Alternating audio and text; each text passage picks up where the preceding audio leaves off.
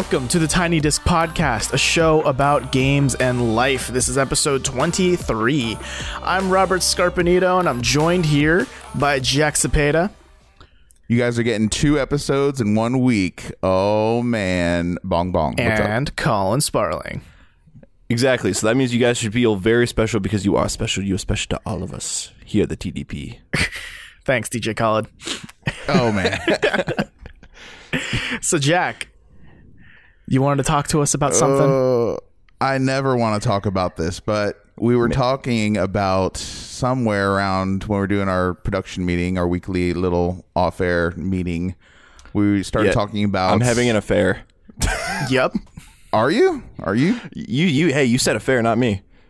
we uh we started talking about some dark stuff and some paranormal activity type stuff and turns out that i'm one of the people mm-hmm. that had an experience in this field that is still kind of scary to think about and still is unexplained and so i'd like to tell you guys my paranormal story now Man, that's all right All right. Yeah, that's that's fine. But I just realized we're coming in pretty late with the spoopy stuff. I know Halloween we should have was done this like for two weeks Halloween, but ago. hey, Yeah. you know, you gotta roll the punches. So I haven't told too many people this story because it's just doesn't come up like a normal conversation, right? But hey, better late than never. So this is like 2003, 2004 ish, and a friend of mine named Jeremiah.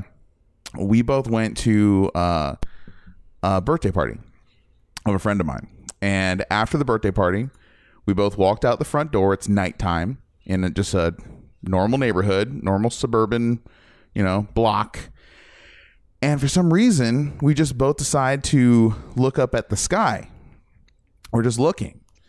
And we see something that I still cannot explain. And I still, you know, think about from time to time, like, man, that was really weird. But we're looking up at a spot in the sky.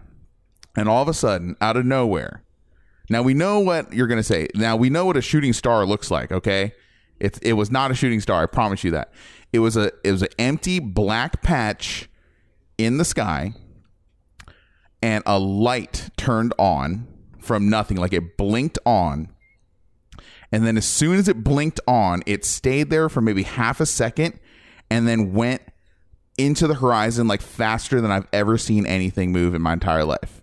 Like like you know around the world basically it went like like just off blackness then light one second boom. And i was like i looked at jeremiah i was like did you see that? He had the look on his face like what the fuck like- we both were like whoa that was really crazy. Just kind of stood there in awe you know because it, it it's nothing no shooting star or anything no satellite nothing moves that fast. And we knew how fast we had a sense for how fast it was moving because we had a sense for its altitude as well. It was incredibly high. Mm. It was higher than airplanes fly when you see an airplane in the sky. Question: Were you two i don't also? have okay i don't have any answers. Were you two also incredibly high? no definitely not i've i've never been i've never been into the uh, the drugs as the kids say Yeah. and uh Where are the drugs going? and and no, we were not at all. And I wasn't even drunk or anything. I don't think. Uh, yeah, I was not drinking. But we talk. We've talked about it like in the years since, and we still have no idea. We've never seen anything like it before. But I was like, that was some kind of like. If you had to ask me, I would say I would guess that that is some mechanical machine, some kind of thing that was made. There's no way it was like a natural a natural occurrence and we saw it. We both saw it at the same time. It's unexplainable, but it still like makes me wonder, like, what could that possibly have been? Your what are your thoughts, Colin? You have an interesting look on your face. Dude, I feel like it was Tom DeLonge riding in a UFO. That's why he left Blink One Eighty Two. yeah, I, I don't know. Maybe he, him, and To the Stars finally got something together and hopped on a UFO and just across the sky. There Just it is. Shot across the sky. Yep. No, I, I honestly, um, I mean, I've never really had a, a UFO or um esque experience. I mean, it could, it could be a lot of things, right? Uh, whatever you want to theorize it as being, but I've never had a similar experience like that. Period. But I definitely think that if I bore witness to something like that, I would feel some sort of like I would be just like you, like what the hell was that? You know. Um, and my first thought would be like, shit, was that a UFO. I can't explain what that was. You know, you know what I mean? And, and So- also, it's uh, interesting of note too that I've never seen. It's the only time ever in my life where I've seen something like like exit into the horizon. You know what I mean? Mm. Like you never see something go all the way. It, you know, be that bright that you see it go all the way until the Earth curves, right? Or if you ask Kyrie Irving if it goes around the flat Earth, Go- I guess, goes knows, over the edge of the earth. Yeah, yeah, the edge of the Earth. Yeah, so The edge of so the earth. what do you think it was? What do you think the explanation is, if you have any? I don't. Something Dude. like that. I I mean, I don't even know. Like, I I I want to say like a spotlight maybe, or could, it could be a spotlight or something, but that doesn't sound Spotlight? like it makes sense. spotlight? No, no. You mean like at a red carpet, like event? It wasn't like that, dude. or something, or something was reflect. I don't know. Some sort of light was maybe reflecting off something, or I don't know. I It was honestly too don't crazy. know. It was too crazy, man. It was not. It was definitely not natural. That's all I know. So and have- it's definitely faster than I've ever seen anything move in my life. Have you ever tried to like stand in the same place, same time on like another day to like? Hell See- no, I never went back. No, it was freaky, dude. I'm like, I'm not going back there. It's crazy. There is an Air Force Damn. base, isn't there, near near Columbus? Isn't there one in Dayton? Yeah, yeah, yeah. There's one near Dayton. Oh, I didn't know Who that. knows? Yeah, who knows? So Look, all I I'm don't saying know, but is, it's unexplainable, spooky. Ooh. all I'm saying is one of the cousins of fact is consistency. That's why I still lick my Switch cartridges whenever I get a new one to see if it's consistent, right? So I think you could do yourself a favor and look again. Stand at the same place. Like next time you're in Columbus, same place, same time. Yeah, sounds like a great way for me to spend my time. I I'm just saying. I'm just saying. I think there'd be more to the story if it wasn't just this one time. You know, To quote Billy Bob Thornton in Armageddon, "It's a big motherfucking sky, dude. I don't even know exactly where I looked." a big, a big motherfucking sky. Yeah, I mean, there. I mean, to be fair, eh, at that particular moment, there had to have been other people looking up the, in the sky. Some other think. people had to have seen what you were seeing. There's no way you and your buddy were the only two people that saw I that would thing. think, but it like validated it though that he was standing right next to me. He saw it too. Because if he didn't see it at the same time, then I would have maybe doubted what I saw. Mm-hmm. Right. You know, I would have been like, "Oh, maybe I did just see a shooting star or something like that." But no, Close encounters of the third kind. yeah, he was freaked out too. We were both. I don't know. You I know- guess you had to be there. I wonder if there's like a subreddit for this, like a subreddit full of did you guys just see this happen at this time, you know, on I'm this sure. day? To Yeah. like confirm if other people also saw something of that nature. Get all the tinfoil hats together in one chat room. Our tinfoils. Hey. Mm, Yeah. yeah, I mean, hey, you can be Mel Gibson. I'll be Joaquin Phoenix. While wear our foil hats. It's fine. Did you say you had some paranormal activity event as well, Colin? You wanted to share with the group? Yes. Um. So it, it's it's more. Uh. I guess more of a ghost story than anything. Oh snap! I don't like these. Yeah. Um. It's it's nothing like insanely terrifying, but you also have to look at it through the lens of I think a, a 10, 11 year old kid. Did this happen Um, to you? Yes. Oh shit! Um. So growing up, I I uh, back in Bellevue, Ohio. Uh. I went to a little school called Ridge Elementary School, and there I went to school with a, a kid named Matt Gaddy, who uh, we went we went all through elementary school, middle school, high school together, graduated together. Um, well, anyway, when we were in elementary school, we, we became really good friends. We basically lived across the basically around the block from each other, and so we would hang out a lot, and he would always tell us stories about how his house was haunted and how he has uh, a ghost of a woman living in his attic. What? Whoa, Yeah. dude! I don't like I'm not- this. Listen, I don't. Listen. I don't fuck with this stuff, dude. and like he wasn't like around. He's like, yeah, there's like a there, there's like a bed up there. There's like just an old dusty bed up there, What? and like a couple things that we have stored up there, but otherwise it's like nothing else up there. Hmm. And uh, so I'm like, okay, that's weird. And I was like, okay, but like he might be full of shit. um, so anyway. He he actually showed me a Polaroid, like an old Polaroid of their attic, and it like the like This is straight out shit, of a movie. Dude sure as shit like the bed's there and everything he described it was there um and and so he has like one of those uh uh houses that are shaped a lot like a barn structurally you know what i'm talking it's got like the uh like the different like the paneled roof and uh, things like that. Yeah. So just think of a barn that's kind of what his house looked like.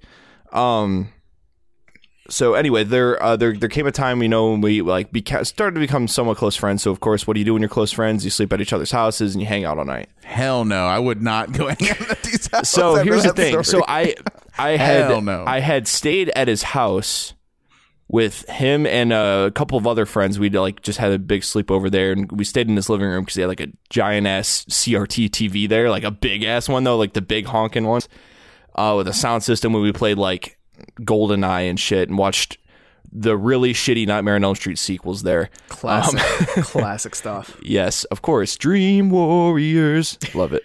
Um so anyway, every time we would stay there, it was always in the living room. Well, there was one time when I stayed there and it, we, it was just me and him. And so I ended up crashing in his bedroom upstairs. So it was the first time I had ever actually been upstairs in his house. Spooky. Yeah. And let me like the the upstairs of the house was like the the house was old as shit. You walk up there, creaky floorboards, and like it's all hardwood and everything. Um, and so like he'd always told me this shit, and like, um, I think I actually asked about him before we even decided to go to sleep. I was like, so is like is something gonna happen? Like, do I have like do, am I is some shit gonna go down? And he's like man, I mean, you shouldn't really have much to worry about. Like, it's not going to fuck with you or anything. And I'm like, okay, I'll take your word for it. But anyway, so we, we were in his bedroom. We played like Ocarina of Time or some shit all night. And uh, then it was, you know, we were kind of winding down. And next thing I know, there, and there's two beds in this room, but next thing I know, my buddy's like passed out on one of the beds and I'm laying in the other one. And I'm like, uh, I was just laying there. And then I was like, hey, Matt, so blah, blah, blah, blah. I asked him something. And he was out cold. And so I was like, fuck. Because right above this ceiling is that fucking attic. And I'm like, fuck, dude. So I'm sitting there, you know, like in the movies, you kind of pull the, the covers over, like up over your No face a little bit. I'd be like, I'm going fucking home. yeah, dude. I, I totally should have went home because it's literally just a short walk across this big ass yard. Um, so anyway, like I'm sitting there, I'm like, fuck, like something gonna happen. And then Is it like midnight? dude it's like yeah it's like midnight one in the morning at this point at least um and so next thing i know i hear uh like a, thud thud thud on the fucking ceiling dude and Bullshit. i'm not shitting on you dude Okay. like shitting on me. yeah I'm shitting on you i'm not shitting on you i'm not shitting you but anyway uh, I, I hear like tap tap tap and i hear literally what sounds like fucking footsteps like thoo thoo thoo thoo i'm like what in the fuck is that Hell so, no. like dude i just literally i sat there all night basically just staring up at the ceiling i'm like i couldn't fucking sleep a wink like Couldn't i'm like blink probably. i'm gonna fucking like i'm gonna i'm i'm i'm dying i'm gonna die tonight and Wow. luckily not like and, it, i'm sorry that's not that exciting but that's pretty much all that happened but fuck like just the anticipation leading up to that i was like holy shit So it totally could have been an animal. Right, which honestly, my theory later in life now was like, oh, it was probably like a squirrel or something. It totally could have been a squirrel. Like, there's a lot of trees and shit. Like next to his house, they could have easily jumped off the trees, got in his attic somehow if they wanted to. Yeah. I'm sure. I had like squirrels and stuff like that in my attic for sure growing up. So doesn't sound like footsteps like squirrels do, but maybe a raccoon, maybe. yeah, the the way it was, it was like rustling, but then it was like strong thuds. It was like I don't know. So who knows? Could have been a rabbit hopping around. yeah, it could have. Yeah, been. a rabbit It climbed the tree just to get into your attic. I don't know. Hey, man. I've never been one big for like paranormal stuff personally. I don't know. Like, I Never just- had any. You've never experienced anything that you can't quite explain. like even if I did, I don't remember any of it because I'm kind of like meh, whatever. But but do you think everyone's lying? Of course, a lot of people probably are just you know uninformed or, or imagining things like Colin, but maybe was. But like, do you think everyone is full of shit? Like every single story? Like, there's got to be some truth in there somewhere. Like I think they believe it. You know, I think you guys believe what happened to you, right? Well, I saw it with my right, own right, eyes, and I'm sure you did. But it's it's like if you can't show it to other people as well, you know, like proof is in the eye of the beholder, essentially. So it's like you can tell me anything. Like, look, I'm from the other side of the planet, and I've fooled people with things that I've really seen. You know, people think you're full of shit when I tell them things about like the culture around there. So it's just one of those things where it's like you need to show it to me for me to like actually fully be on board with it. But until then, I'll just give you the benefit of the doubt. Like, yeah, I'm sure you've seen that. Well, I mean, hey, like skepticism is is fine, right? I mean, sure. skepticism, you know, for what it is. I mean, like, so what? What is it like? Like, what's superstition like in in Korea though? Are there yokai around? Yokai.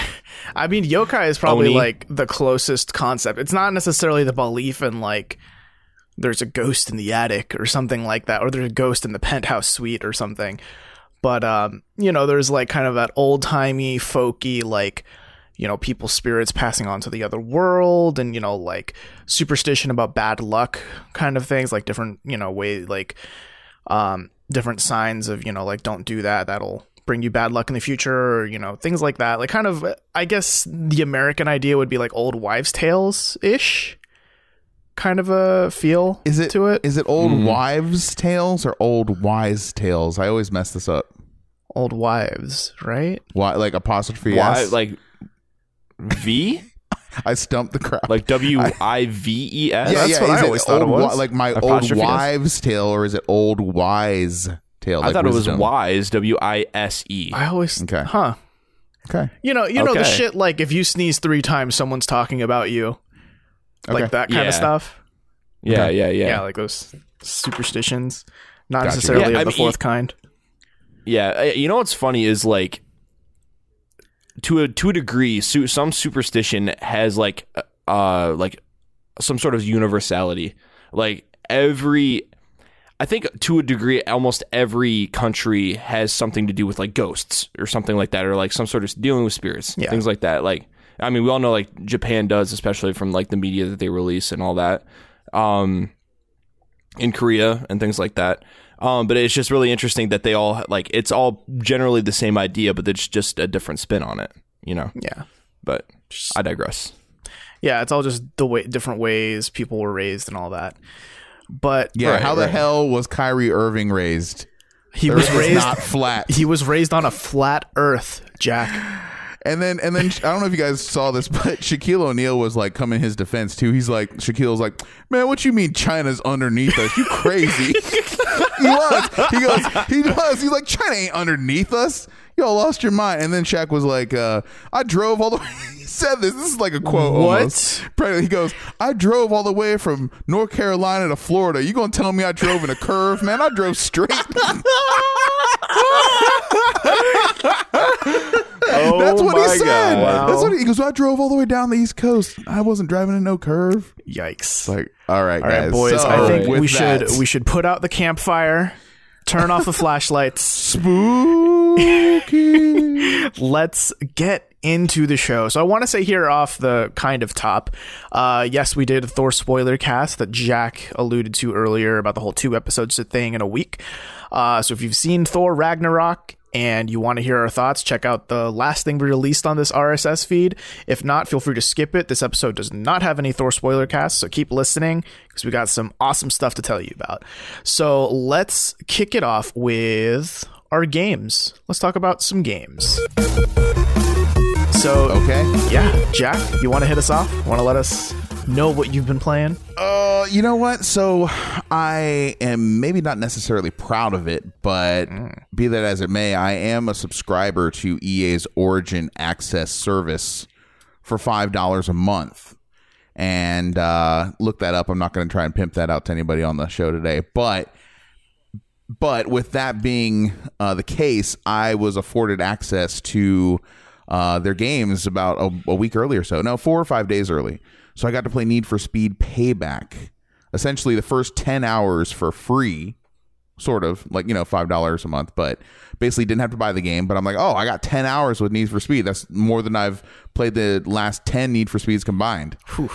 so I'm like, yeah, I'll, I'll I'll download this. I'll install it. Let's check it out. Uh, I remember, I mean, guys, it was basically crickets since E3 on this game.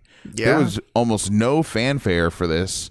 No real big commercials, no TV presence, no marketing push. It just kind of came out, and oh, it's out. I kind of forgot that it was going to be released this year or, or at all. And man, that game looked good. I thought at E3. Remember when we talked about it? I thought it looked like a return to form. It looked like there was some real like Need for Speed slash Burnout uh, stuff. I remember like hopes were high on this game. Like, oh, this looks really good. Actually, this looks like this could be fun. Uh, you know, a return to form for the series. So I was pretty excited. and then the game actually started, Uh oh. and I was aghast. the game is very, very bad. it's like aggressively bad. what? Like it's, It's- trying to be bad. Yes, it's bad, guy. Wow. It it. I, I mean, the characters. Tyler, the lead character, could not be a more vanilla, generic dude. And whoever wrote this, all right, Need for Speed Payback makes the Fast and the Furious series look like Shakespeare. You're joking. You have to be compared to this right oh my. now. Compared to this writing, I was multiple times while I was playing the first two hours. I was like, I need to be writing these quotes down to like share with you how stupid the writing actually is. Do Did, you wait, did you So actually write them down? Because please share. No, I wish I Oh, don't have any tokens, but I mean, go. I, I was gonna try and like I couldn't. You know what sucks? I was gonna try and restart the game so I could get those quotes, but there was no intuitive way to just start a new game. It just forces you back into your your the campaign mode, whatever. So. So I didn't want to go through any files, right, and delete that and all that crap. So I just went to a, a let's play, but I couldn't take it, guys. I can't stomach it. Just just go into a let's play and just watch the first like 20 minutes or so and it is just cringe fest after cringe fest. Like the most corny lines ever. And I'm thinking like who would this actually appeal to? Like maybe when I was like seriously like 8 years old and I thought like Tokyo drifting and nitros, you know, juicing the cars and racing for slips was cool. But now it's like, uh, we- oh, it's so bad and it's so much worse than the E3 trailer alluded to. It's not even close to that game that they showed at E3. This is like Ubisoft levels of uh, motherfuckery going on with the marketing and with the actual, yeah, with the actual like end result. Yeah, because you're in the same kind of area. Like you're in the, de- it starts out in the desert. And so you're like, oh, this is going to be a game kind of out in the wilderness and in the open, and you know you're going to do drug runs and like you're going to take down the bad guys and all stuff. And it's going to be you know highfalutin action, Michael Bay style. It's only there for like the first five minutes, and then you, you immediately go into like this like Las Vegas type city, or maybe it is even Vegas. I can't even remember, but you're in a city. And like with the trailer and with everything gameplay wise, I wasn't expecting that. So the setting was a surprise. The terrible writing and the terrible acting was really a letdown. The controls were not great, and the performance on PC for a driving game with not that complicated visuals, like the frame rate is way too all over the place. It is not a smooth experience. I have a 100 hertz monitor, so I can play games 100 frames a second. I had to cap my monitor, like the hardware of my monitor, I had to cap it at 60% just to get a playable like frame rate with this game. So I wasn't like oversteering and shit. So it's just really corny. It's just I I think honestly, I think I saw Metacritic last I looked, this game's getting like a 70. Like I think that's generous. Yeah, that sounds a little high based on Yeah. the past five minutes. And also speaking of motherfuckery with this game, like I noticed that a bunch of who the fuck are you reviews were up there before the game launched, like places like I've never even heard of before, and it was like at 80 or mid 80s, and then so uh, so certain hand-picked reviewers got got this game early, but then they released this game incredibly late for let's say your giant bombs, your game spots, your polygons of the world. They didn't get it until a day before release. And then one, and then if you look in the Metacritic scores, all their scores are way lower than the initial scores. Yeah. Mm, Which drags, yeah, I know, and it's just like, what is going even going on here? But I have a feeling with all this tied together that EA knows this game is a steaming pile of shite. this game sucks, and I thought that uh, Need for Speed: The Run was going to be like the bottom of the barrel.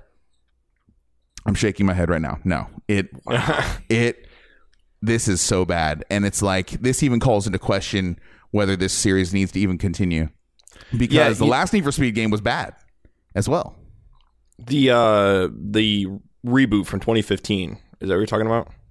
payback i can't remember man there ugh, There was one where it was so- like cops and robbers essentially. You could drive as a cop or like a oh criminal need or for speed something? hot pursuit hot pursuit That on thing. ps2 was one of the last ones i really liked also underground Yeah. was not bad either.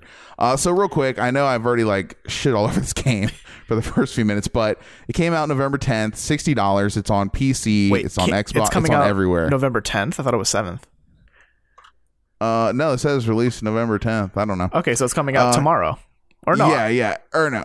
I'm seeing on Metacritic it says November 7th. I'm pretty sure. Oh, my fault. comes well, out I'm November reading the Wikipedia page, so that's probably wrong. Gotcha. So it's it's out now, probably. Yeah. but don't get it. It doesn't matter. Don't get it. It's on Xbox. It's on Xbox One, PS4, PC. You know, and it's really bad, guys. And this is really sad too because this is a time in this is a year where driving games are really kind of all over the map. They're very inconsistent. They're not great, and I'm really hungry for a really good, solid racing game. And Need for Speed, I was like thinking to myself before this release, I was like, man, I might actually have to buy this game because it looks so good at E3. I was like, if this game can deliver, I'm probably going to buy it because I'm thirsty for a really good arcade style racing game. This is not that game at all. I'm so glad that I got to play it and try it before. Um, but I don't know what else can I even say. It's there's nothing Right. redeeming about it that I can think of. based on the review that I watched in this game, I think it was uh it might have been the before you buy uh via GameRanx. Um but anyway, they are actually saying the game looks worse than Need for Need for Speed 2015, which was the reboot that came out on PS4 and Xbox One. And it honestly does from the gameplay that I've seen. Um, because I actually own Need for Speed, the reboot, and it's it's a pretty decent game. There's a lot of customization options and like a lot of fancy stuff going on, which I actually saw this new Need for Speed Payback uh uses cards or something to customize your car. Like you have to buy like these cards. You don't actually buy the parts themselves. It's like this really messed up system. Sounds like microtransactions. Yeah, microtransactions and fucking loot boxes galore or something for all I know. Um but yeah, I don't know. That sucks though because like you were saying, I think this generation in general has been all over the map for racing games. And I, I don't think we, I think we've struggled to hit that level of quality that we've gotten, uh, like, even during the PS2 and Xbox era. I mean, yeah. Like the- cr- oh, go ahead. no, I was just gonna say, like, I mean, the PS2 Xbox era, we got like Need for Speed Hot Pursuit, Need for Speed Most Wanted, uh, Burnout. yeah, Burnout. Burnout's incredible. Even going into the PS3 era, one of my favorite arcadey racing games is uh, MotorStorm for the PS3. Really? Yeah, MotorStorm that's Apo- fun. No, that's a fun game. It's a No, fun game. it's underrated. Yeah, Yeah, it it was is. alright. MotorStorm, MotorStorm Apocalypse in particular, which They, is like they had their moments for sure. I, I want to say Right. that this game was developed by Ghost uh, Studios, which Mm-hmm. made you know is is directly tied to uh, Need for Speed Paradise, one of the best games of last generation. Do you mean Burnout Paradise? Sorry, Yes, Burnout Pa- Paradise. Sorry, Burnout, Burnout. Paradise. Yeah. Mm-hmm. So there's a direct lineage between Burnout Paradise, how great that game was, and this game now. That's Need for Speed unfortunate. Payback. And I and I thought Need for Speed Rivals back in 2003 was pretty solid. Ghost made that game as well. So who knows what's going on, but it's clear to me that this effort of this latest Need for Speed game is definitely phoned in. yeah, there doesn't seem to be any any real surprises here other than how bad it is. Yeah, and that really sucks because we just we need we're dying for a, like a good arcade racer. Like okay, we get the driving simulators for your Forzas, your uh, Gran, Gran Turismo, but listen, even this year though, those games have their problems. They're, those Right. are not great games that I Yeah. could directly recommend.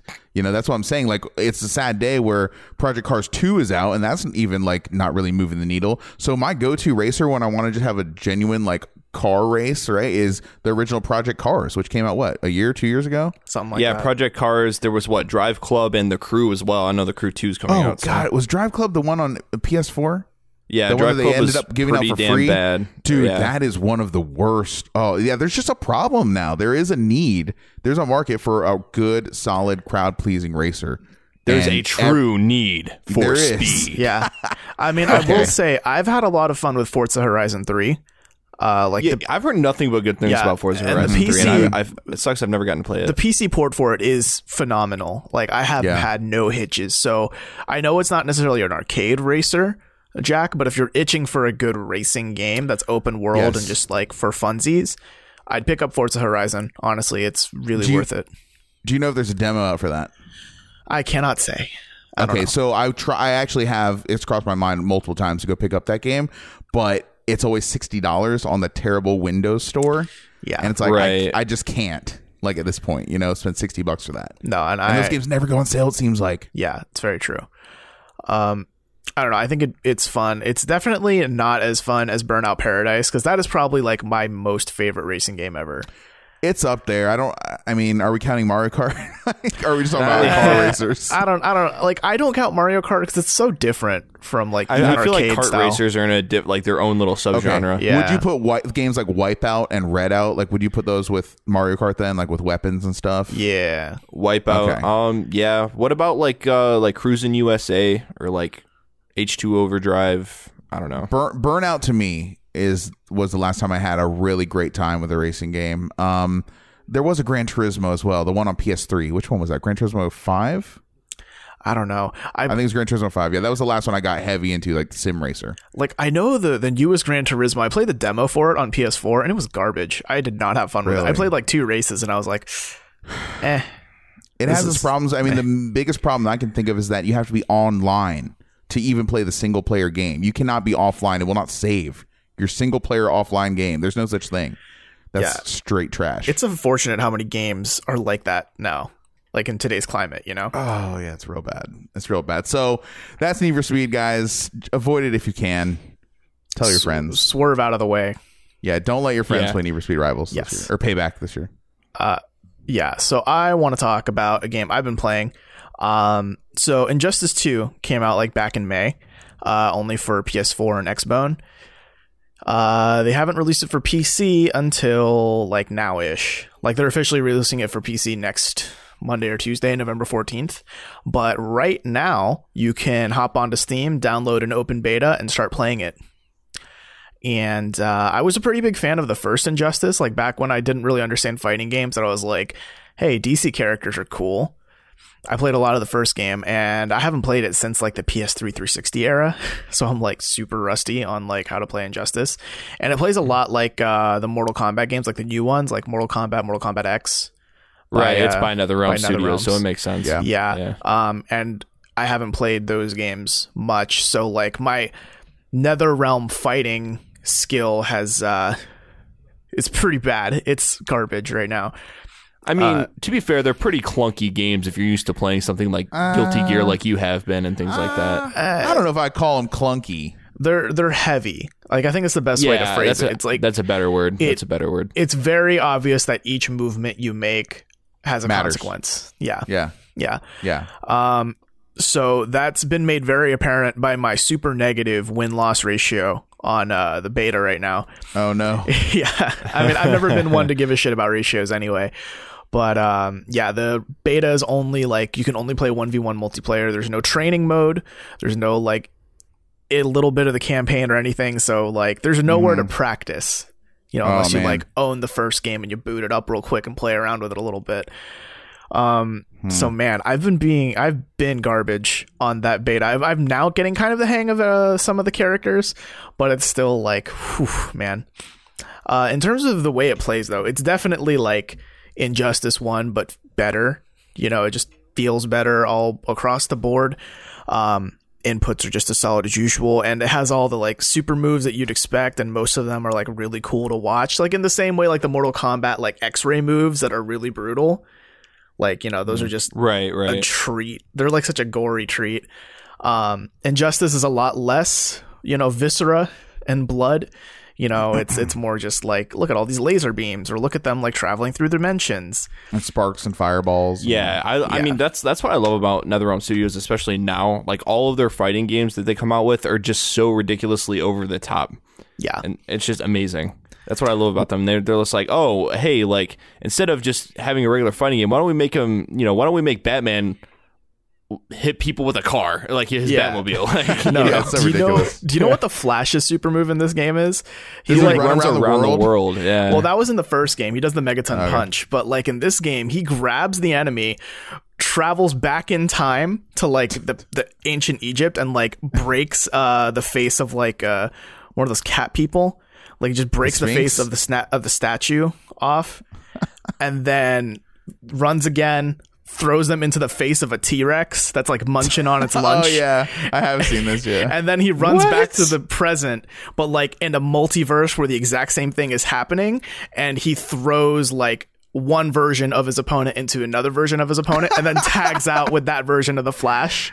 oh, it's so fun. It's pretty great. The That's fuck? pretty cool. Yeah, Yeah. NetherRealm. It's really good to see them return to form because I don't know if you guys remember, but there was a time, there was maybe a decade there where NetherRealm was really bad and Mortal Kombat really sucked, Mm. and it wasn't going anywhere. Yeah, you're talking about what uh Deadly Alliance Deception, Armageddon. Yeah, era? it just it was just not doing anything, and now it's like re- they really again have returned to form. Uh, so I'm glad to see that they're making some good moves. They secured that DC license, and I think it's paying off. I did play the first uh, Injustice pretty extensively, and I enjoyed this. I love the story mode. It's still the best story mode in fighting games. Period. Oh, uh. NetherRealms has the best, yeah, easily the best single player experience, uh, head and shoulders over every, anyone else, including Street Fighter, most especially Street Fighter. yeah, we don't talk about Street. Fighter story mode. yeah, and uh, no, I, I I'm interested to see you know what graphical improvements it has over the console versions, if any. I Yeah. think that's kind of why people are hoping for this version, maybe. like uh i'm glad that you mentioned the story because like that's probably the one thing that i'm most excited about like with injustice 2 i don't think i'm gonna buy it day one but i'm having a lot of fun playing it uh it's just like the story of injustice 1 was so captivating and like interesting and like really just speaks a lot to why dc can tell really good stories in its universe which is why i think i'm a bigger fan of it than marvel um but yeah no this this game it's it's fun. It's definitely what you expect. So i don't imagine a lot of people are going to buy it being like oh i'm interested in like what this could be. Like i think a majority of the sales are going to be people who know what they're getting into people who have been like waiting for the pc port of this and have been playing the like console versions extensively or you know like people like me who have been waiting for the pc port Me too. I have been waiting. I mean, the game came out in May, and I was like, well, I'm not going to get it on console. I want to get it on PC because my fight stick is an Xbox 360 one, and only works for PC. yeah and I would want to use that, right? So yeah, so I have been waiting for this version as well uh, of the game to even even try it out. Uh, I, I just uh, I just don't know if I can pay full price for it though. Like, is it fifty dollars, sixty dollars? I think it's going to be 60 and according to some like leaked um like store pages of the PC version, all the DLC that's come out will be included in it. But we've yet to have official confirmation from like Warner Brothers or NetherRealms about uh whether that's true. I kind of wonder if there ever will be a time where we don't have to wait wait for the PC ports anymore. I think it's kind of a surprise we had to wait this long for this game, and then also it was a big surprise we had to wait what six weeks for Desti- Destiny Two to come out on PC. Like, what's going on? And and by the way, Destiny Two is by far the best experience is on PC. It's so much better than console. But I thought the best So- experience was PS4.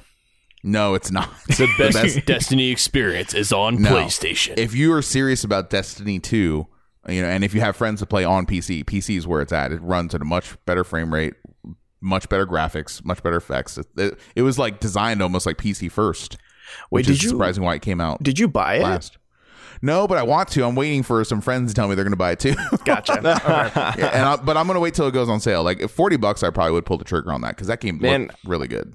I'm I'm so scared to uh, jump down the Destiny rabbit hole because I'm I'm afraid like it's one of those things Yeah. where like I, I do kind of shit on Destiny. I'm not gonna lie, but I do it just because it rustles a lot of people's The jimmies first one is worthy of being shat upon. That's true, and I I heard I heard the Destiny Two is a good half step, but uh, Hmm. anyway, back to fighting games. I think I've been pretty inactive in, in the fighting game genre this this console generation. I th- I need to get I need to find my game because I haven't I haven't done that yet. you know what your game's going to be? Tekken 7. Well, Tekken 7's pretty good too. But Yeah. come January 2018, your game, your fighting game is going to be Dragon Ball FighterZ. Oh well, shit. Yeah, of course. That's a given. We're skipping to news. Yeah. yeah, we're going to yeah. talk about that later, but that's a sneak preview for you. Yeah, yeah. Um, Uh, but I, I'm just wait. I, I mean, I guess at the end of the day, what I'm really waiting for is Dead or Alive Six. Let's be real. Oh, snap. yeah, Dead or Alive Six. I'm just stoked on. it. They did come out with Dead or Alive Five last round, but I already own Dead or Alive Five Ultimate for PS3, so I don't know if I want to rebuy it. I think I'm waiting for the uh, Injustice 2 to go on sale, but then I am also waiting for uh, Street Fighter 5 the arcade edition. We'll see. That's not coming out till early next year though, but we'll see if if I ever have a chance of playing Street Fighter 5, which I've never played it. I've never touched a controller hooked up Yeah. to Street Fighter 5. Huh. I've heard it's Uh, if actually I worth ever- playing now. if I ever do, it will be the arcade version that comes out. So we'll see. Very nice. Uh, Colin, have you been playing anything?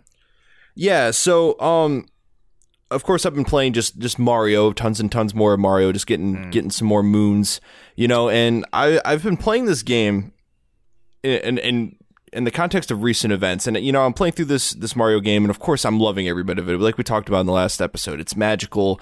It's a whole lot of fun. Not you know it's not you know the cr- craziest thing narrative wise but it's a Mario game. You kind of know what to expect jumping in. But what that got me thinking of is like, uh, yeah, puns. What that got me thinking of was like, you know, we had the, that episode. Uh, was it two weeks ago, three three weeks ago now, where we had a lot of bleak news coming out about microtransactions and how Visceral Games was shutting down, and there's a whole there was basically a dumpster fire going on in the internet about how you know our single player games dead and and blah blah blah blah.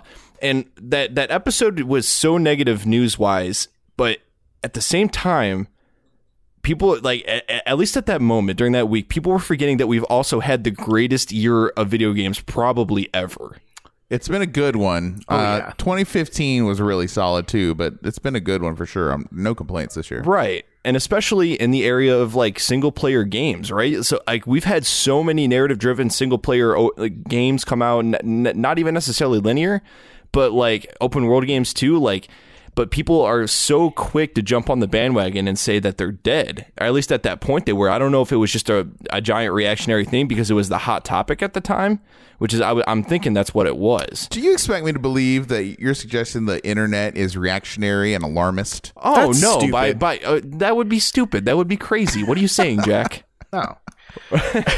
no, I No.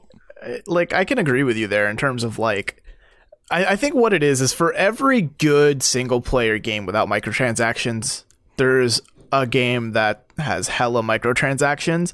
And if I remember right, I remember reading like a fiscal report recently that Ubisoft had their first fiscal quarter where they've made more money off microtransactions than they have like Oh, purchases of games. This is terrible news. Yeah. Yeah, Oh I- I don't remember for sure if it was Ubisoft, but some big AAA company has finally Activision? done that. May I don't. I'm not. I well, can't say for Activision sure. made the th- they made a three point eight billion dollars last year in in game transactions. yeah, and Yeah. three billion of that was uh, Overwatch loot boxes, probably. right, exactly.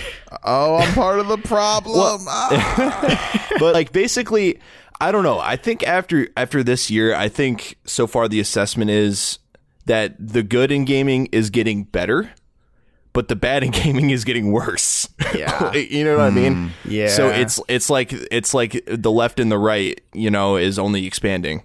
So uh, who knows? yeah, Maybe, guys, all along, it was just too big an ask, too big of an expectation that EA would release a game like Uncharted, for instance. Let's be realistic here. Weren't they the ones that canned Star Wars 1313?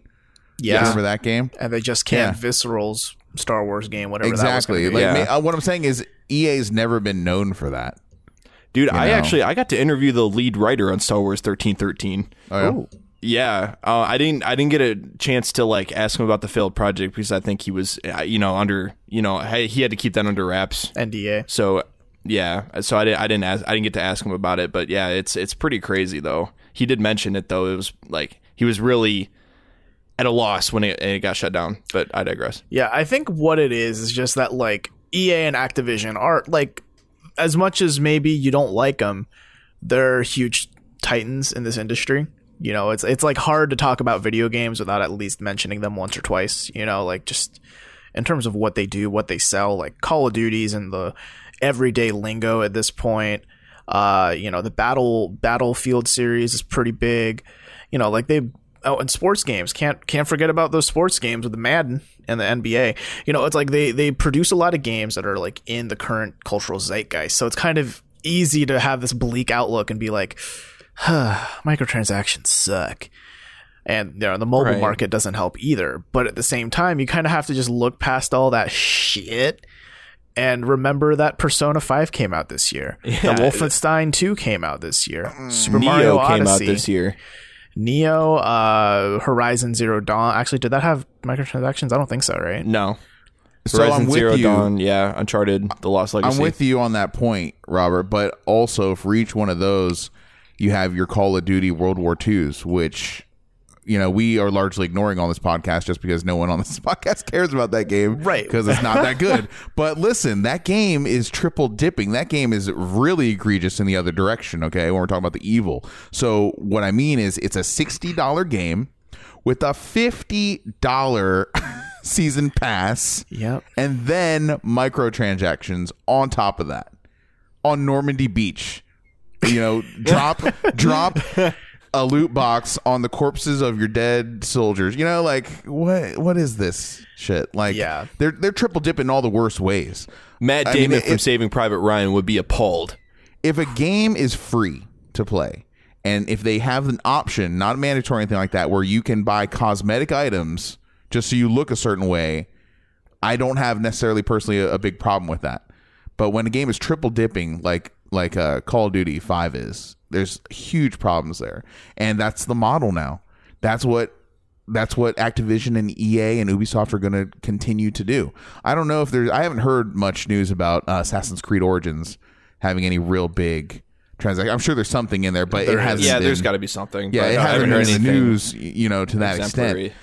But it's just it's just really bad. And then getting to the point where, if you remember the Battlefield 2 beta, everyone started raising a big fuss about their uh, pay to win scheme to the point where they are taking out the game or they're augmenting it. Uh, the final results are remain to be seen, but you know it's it's a dangerous path. I, do I think that single player narratives are going anywhere anytime soon? Absolutely not. You know, I don't think I think it's way too early to assume that. But it, again, you know, the, the companies are going to go where the money is. They have to keep the lights on. They have a lot of payroll uh, to you know come up with every month. So I understand that part, but but I think the the more you try and milk like your your fan base, I think you're just going to eventually wear them down, right? And It- people are going to end. yeah. The worst case scenario is people are just going to end up playing less and less games. They're going to play one game, you know, like a hundred, five hundred hours a year rather than uh, ten games, fifty hours a year. You, you know what I mean? Like right, it- right. Yeah, and, it's- and I and I think that you know the overall morale of the gaming industry right now that we're looking at, right? It's been pretty negative the, uh, the past month, right? Um, and I think that it just comes back to the classic idea of you know when you have a negative event or a series of negative events, it kind of overshadows all the positive events. I mean, th- I mean, on top of all those other games we already mentioned, we also got a freaking Mario and Zelda that came out this year that are two of the most incredible games In the like that year. have been probably arguably ever created. So it's, I mean, g- I- yeah, it's just the bad's getting worse and the good is getting better, like we were saying. But yeah, I mean, I totally get what you're saying, Jack. And but I really, I really am not a believer of the games as a service apocalypse. To be fair, Yeah, I think it's just that they're kind of getting a lot of attention. That might just be it. Right. But who knows? We'll see in a year or two, right? Yeah. Like if every like if every uh AAA title, you know, every uh, thirty percent of them, whatever, like that. We'll we'll find out. You know, we'll, yeah, we'll- I'm gonna I'm gonna look into my looking glass here into the future and I see mean- that like the the land is barren. There's nothing but people playing games as a service. There's no there's no such thing as physical copies of games anymore. Look, all I'll say is just the day that Zelda, like the next Zelda game, gets like loot boxes. That's it. That it's over. I dude, I better be rotting in the ground by the time that happens. I'm it sorry, doesn't have but loot boxes, but if you buy that like season pass or explore pass, whatever, you do get access to three different treasure boxes hidden around the world that you wouldn't otherwise have access to. That's Just true. saying. No, Uh, and that's my last, true, but- my last point with this, though, I want to say with this on the subject is that if you go back in time to 2014, um, Shadow of Mordor was a game that really surprised a lot of people, namely because of the Nemesis system.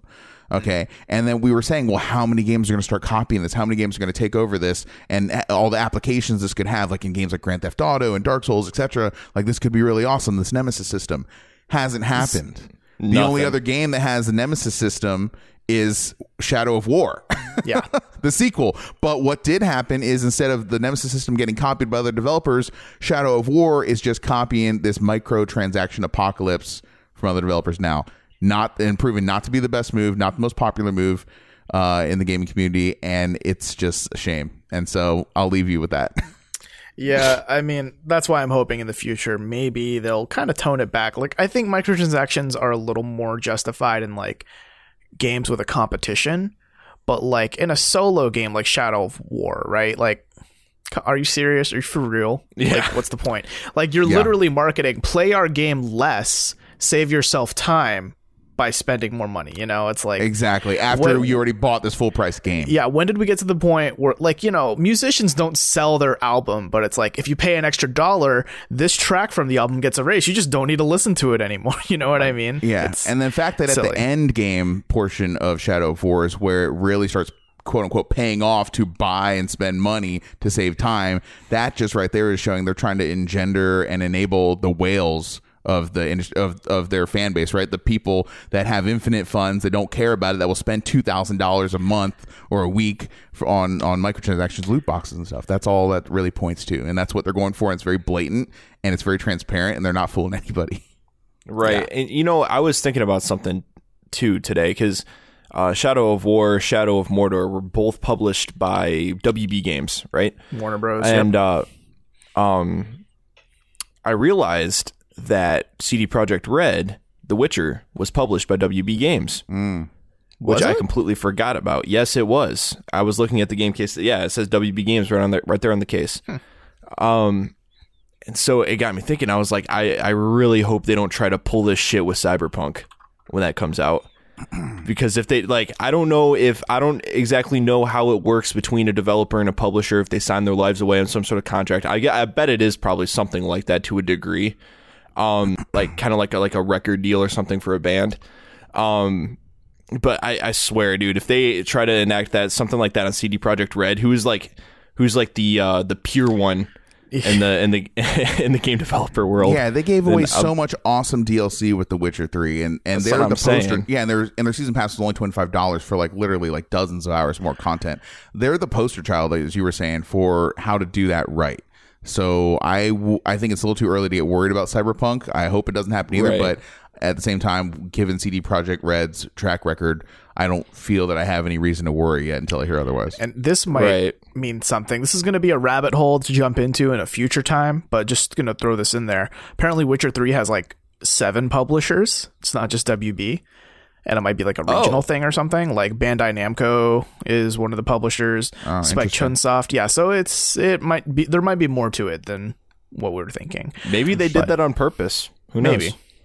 But I think that's enough of uh, being bleak about the industry we all love so so much. I'm optimistic. Yeah, I was trying to be optimistic. I was trying. I was trying. But uh, let's start talking about news because a lot happened. So BlizzCon, Blizzard convention, that con- that con where Blizzard's like, we're just gonna stroke our massive ego for the next couple days. You have fun playing playing our games while we do this, you know. Um, happened again this year, and they announced new things for like all of their games except Diablo three. Which is fine. Diablo got a Necromancer update earlier. Um, that no one cares about. no, absolutely. I haven't even bought it because I don't give a shit. No. Dude, I don't think I've played Diablo since 2012, to be like, honest with you, if they released like Reaper of Souls 2, Electric Boogaloo, I might buy that. But Colin, if you haven't played since the year it came out, I will say it has gotten much better. It's a much different game now. It That's would what be I've worth heard. going back. That's what you I've heard. haven't I'm played just afraid yeah. to fall down that hole again because when I was in Diablo 3, I was on some shit. yeah, yeah, when, when you yeah. pick it up again, you will fall into a hole. Can confirm. Yeah, it is a liquid crack in all forms. But that's like every Blizzard game, right? Like once you start Pretty much. playing it and you get into it, you're in it. Uh, they get their so, hooks in you. Yeah. so let's see. This is probably the biggest news pertaining to us on this podcast. Uh, Overwatch got a new hero, Moira. a new map, Blizzard World, and a new animated short called Honor and Glory featuring Oh. Reinhardt. nice. Sweet, sweet and I Crusader. forgot to watch it, so I haven't seen it. Oh, beautiful. Colin, have you seen it? Have you seen it? Uh, what PUBG? What? What? Ah, beautiful. beautiful. You're beautiful. not. You're not. You're not playing PUBG. You like. I know. No, I was just saying. it. Check that box off for today. Well, hey, that's true. Um, so, okay, I guess we won't talk about the animated short, but go watch it. It's good. And if you, the viewer, have seen it, so good. Like, isn't he a dashing young rogue, right? Man, Anyway, every uh, single one of their animated shorts are like ten out of ten to me. So I Oh, yeah. really need to go watch it. Yeah, I'm. It's a priority. every time I see a new one, I'm just like, why isn't there an Overwatch movie or an Overwatch anime, Overwatch TV show? Like, I'd watch Dude, all uh, if that. they just honestly, if they just took these shorts or all these shorts are coming out with, slap them together in like a a short compilation, like film, and then showed it for a limited time in theaters. You know how many how much money Blizzard would make in one weekend? I Probably wonder though not. if people would see something, yeah, that they could see for free on the internet. I kind of Yeah. doubt that. But, like, I'm dude- wondering because these these anime shorts are not cheap. Like, Mm-hmm. they have to be a cost center to Blizzard, not necessarily a profit center. You know, like they spent a lot of money, resources on this, and are they really translating to game sales? I don't think so. I think they're more for the people that already own the game. If I had to guess, it's just that they're making so much moolah off of loot boxes that they're kind of like, well, we need something else to throw money at. To stay, well, just to stay in the news loop too. Yeah. You know, um, because it's good if- PR. But I, I agree with you though that if they did take these resources and make a full length movie, not so much like World of Warcraft, but you know, Mm. like something a little bit better. Like that's the problem, right? The death of World of Warcraft in theaters is going to scare video game publishers. They're like, well, fuck, if that game can't make it, then what hope does you know, uh, uh Jewel Jam 1997 Part Three have as a movie?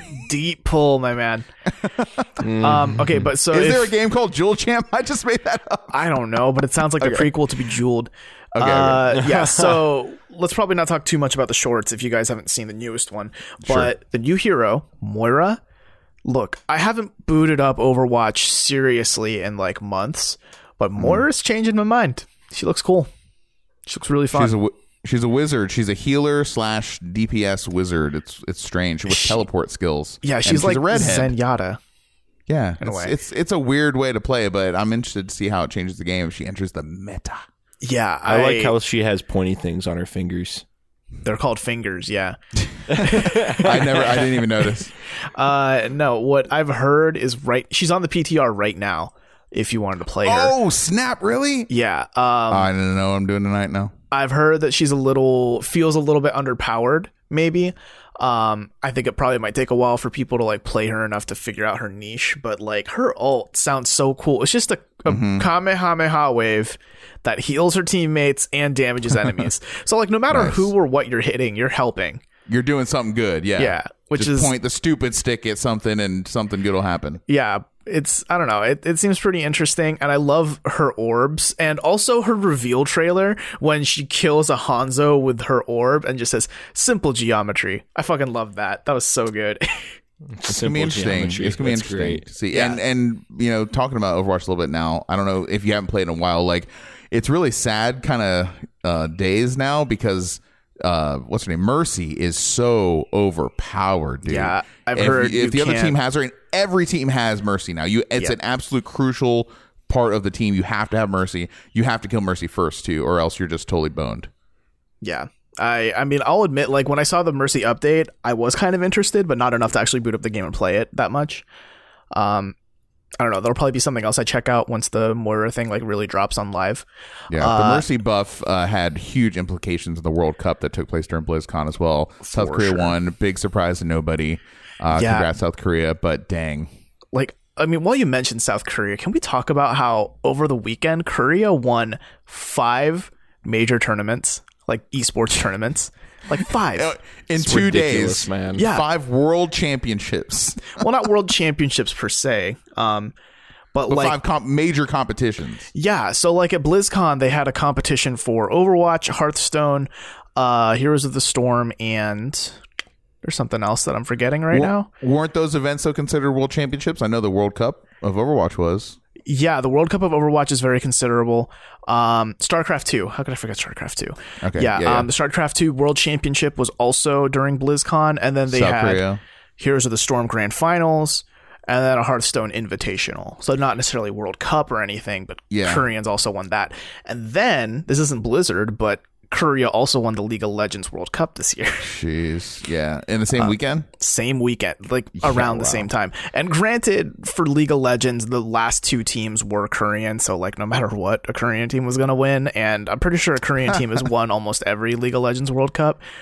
Wow. But- well, going back real quick to StarCraft, uh, it used to be tongue in cheek that StarCraft was the official sport, the national sport of South Korea. It's not so much a joke anymore. Yeah. I mean, it's now no seriously. Like they like football, soccer, right in America, and they like StarCraft too. And mm-hmm. that's really that's and, and baseball. Those are like really the only sports that get any play uh, in South Korea. So Yeah, I can confirm from real. living there, it's hard to get mm-hmm. away from StarCraft, even if you mm-hmm. don't care. It's on TV like don't twenty four seven. Yes. No, it Wow. actually there is a legit channel dedicated to just people casting StarCraft. Yep, it's real. Wow. It's incredible stuff. And this is like back in the early 2000s too. So like back when esports was barely really a thing like as much as it is now. Um Huh. yeah, uh, and then also going back to Overwatch, that new map, it looks really cool. It looks great for like people who've been longtime fans of Blizzard. Like it's definitely a Blizzard fan service map because you know it's like a theme park full of you know Hearthstone stuff and World of Warcraft stuff and you know Diablo three stuff. You know, it's just a giant theme park full of everything you could want from a Blizzard. Is that on PTR too? I think so. Oh, I need to go. Okay. Yeah. Uh, let's see what else came out of BlizzCon. So, StarCraft Two is going to be free to play now. November fourteenth is going to be free to play, so that's fun. And if you own StarCraft 2 already, which I already do, they'll give you Heart of the Swarm uh, free instead, which I already own that as well. The one I don't own, the third one, the Enter the Void, or I can't remember what it's called. Something the. Void. It's the Protoss. Oh, I know what campaign. you're Anyway- talking about, yeah. anyways, I don't have that one. They're not going to give that one to, for free to anybody, so I'm Aw. boned. Oh, yeah. well, for people who don't own StarCraft Two like me, I'll be getting it for free. Woo. It's a fun Uh, game. Yeah, It's no, I've game. heard it's a great game. If you're like, I mean, of course, it's like one of the kings of RTS, right? It's the best StarCraft game, Yeah. easily. Uh, let's see. World of Warcraft is getting two pretty big updates. One, there's a whole new expansion pack, Battle for Azeroth. Am I saying that right? Yeah. Yeah. Uh, um, I, I didn't really play much WoW, but I've heard this expansion is going to bring back the idea of like depending on what faction you're on, like there's a lot of different objectives for like who you're supporting, whether you support the Horde or the Alliance. So that's cool. Okay. Uh, and then WoW is getting what Blizzard's calling classic servers. Uh, in an interview with like in an interview with Eurogamer, I think uh, they said that soon TM essentially they have no idea when it's going to be coming out. Um, they don't really have that many details on it because I think there's a lot to consider when it goes like going all the way back to like ten years ago. What was WoW like? Right. I, I think, um, I mean, wasn't classic servers already a kind of a thing though? Because I, I I remember hearing from some people that Unofficially. Yeah, they were was like, yeah, ah, unofficially, right? fan-made. That's that's what I mean. That's what I mean. Yeah, because I remember people telling me like, "Oh yeah, there's vanilla WoW servers, and you can play like old school WoW." I'm You like, got it's "Oh, a huge okay." workaround though. It's like a you got to want it bad to get into those. You have to be on a and- VPN and all this. And Blizzard actually reached out to the people who have worked on those fan made vanilla mods, those vanilla servers, and they're like working with them to bring back whatever classic servers is going to mean. Oh wow, GG Blizzard. Yeah. This is the one and only thing that Blizzard could have done to potentially get me back into World of Warcraft because this is back when I played it. I played it during uh what the Frozen Throne, like the first three or no, the Death Knights. Come on, Did you play out. before Cataclysm? Oh Yes, the you mean one Wrath before of the, Cataclysm. Wrath of the Lich Wrath King. Lich King. Thank of you. the- That was Wrath the last one King, that I played. So I, was, I still have like a capped 85 characters on some server somewhere. Wow. Uh, and one thing about uh, uh, World of Warcraft, man, is that it just got it. It hooks into me so much. It's well documented on the show, like how addicted I was to it. So, but this is it, man. If I can go back and play the world the way I remember it, like I'm like, oh, this is the one thing I, where I would definitely try it at least for maybe a month. So, I am very interested in this, and maybe, uh, maybe Robert, you should uh, hook up on that too. We'll see. Really? I don't know. Man, I mean, I don't have the time. It's my better life with to a do that. friend. I I- believe yeah. it. I don't know. I I'm I'm still unsure what exactly classic servers are going to mean, right? Like there there's a general idea of yeah, they're bringing it back to what it was like before Cataclysm, but are they going to like downgrade It's like the- all. it's like are they going to downgrade yeah. the graphics, you know, like Mm. what systems are they keeping? What systems are they not? Like, is it literally going to be exactly what it was like when you played it like seven, eight years ago, Jack? Or That would be so awesome. That's how You I know? want it to be. See, Right. I thought it was the the based on the trailer anyway. It looked like they were going to go all the way back fr- from like before Burning Crusade, even like Yes. they were going to go like absolute vanilla WoW. First World of Warcraft. Oh, Yikes, sign me wow. up. Right. Because that world doesn't exist right now. If you want to play it in official capacity, it true. just doesn't. Ha- it's not there anymore. A lot of activities, a lot of quests, a lot of some characters, a lot of um, areas in the world were forever changed after that. So to it's to kind of turn back the clock on the apocalypse, so to speak, is very intriguing to me. I don't I'm- know. I'm If- excited. if I'm going to be getting into an MMO, I think the first one to get into right now is a subscription based one. It would probably be Final Fantasy 14 because I played a lot of that trial version and it's like pretty fun. Oh, you mean Dad of Light? Okay. Yo, that show though, watch it on Netflix. It's so Forgot about good. that show. It's so great. It's perfect. You're still watching it? I finished it. Are you kidding me? It's only like Really? eight episodes. It's real short. It's really short. That's funny. Um, so yeah, I think that wraps up all of our BlizzCon news. Uh, I mean, I know there's a Hearthstone expansion coming out, but like, I don't have thousands of dollars to throw at Hearthstone booster packs, so I just don't follow that. I don't believe you two really paid much attention to Hearthstone either. No. No. Let's uh, rapid fire the rest of the news. Yeah, sounds good. So Xbox One X that has come out, I believe, November Yeah. Do you hear 7th. that? Do you hear that? Shh, listen. That's the sound of Xbox One X coming out. Crickets. No one cares. Yeah, I don't it's- care. I'm not buying this Yeah. five hundred dollars. Who's this for? Who is this for? The people that want, you know, to to have the best, most powerful vapor chambers ever.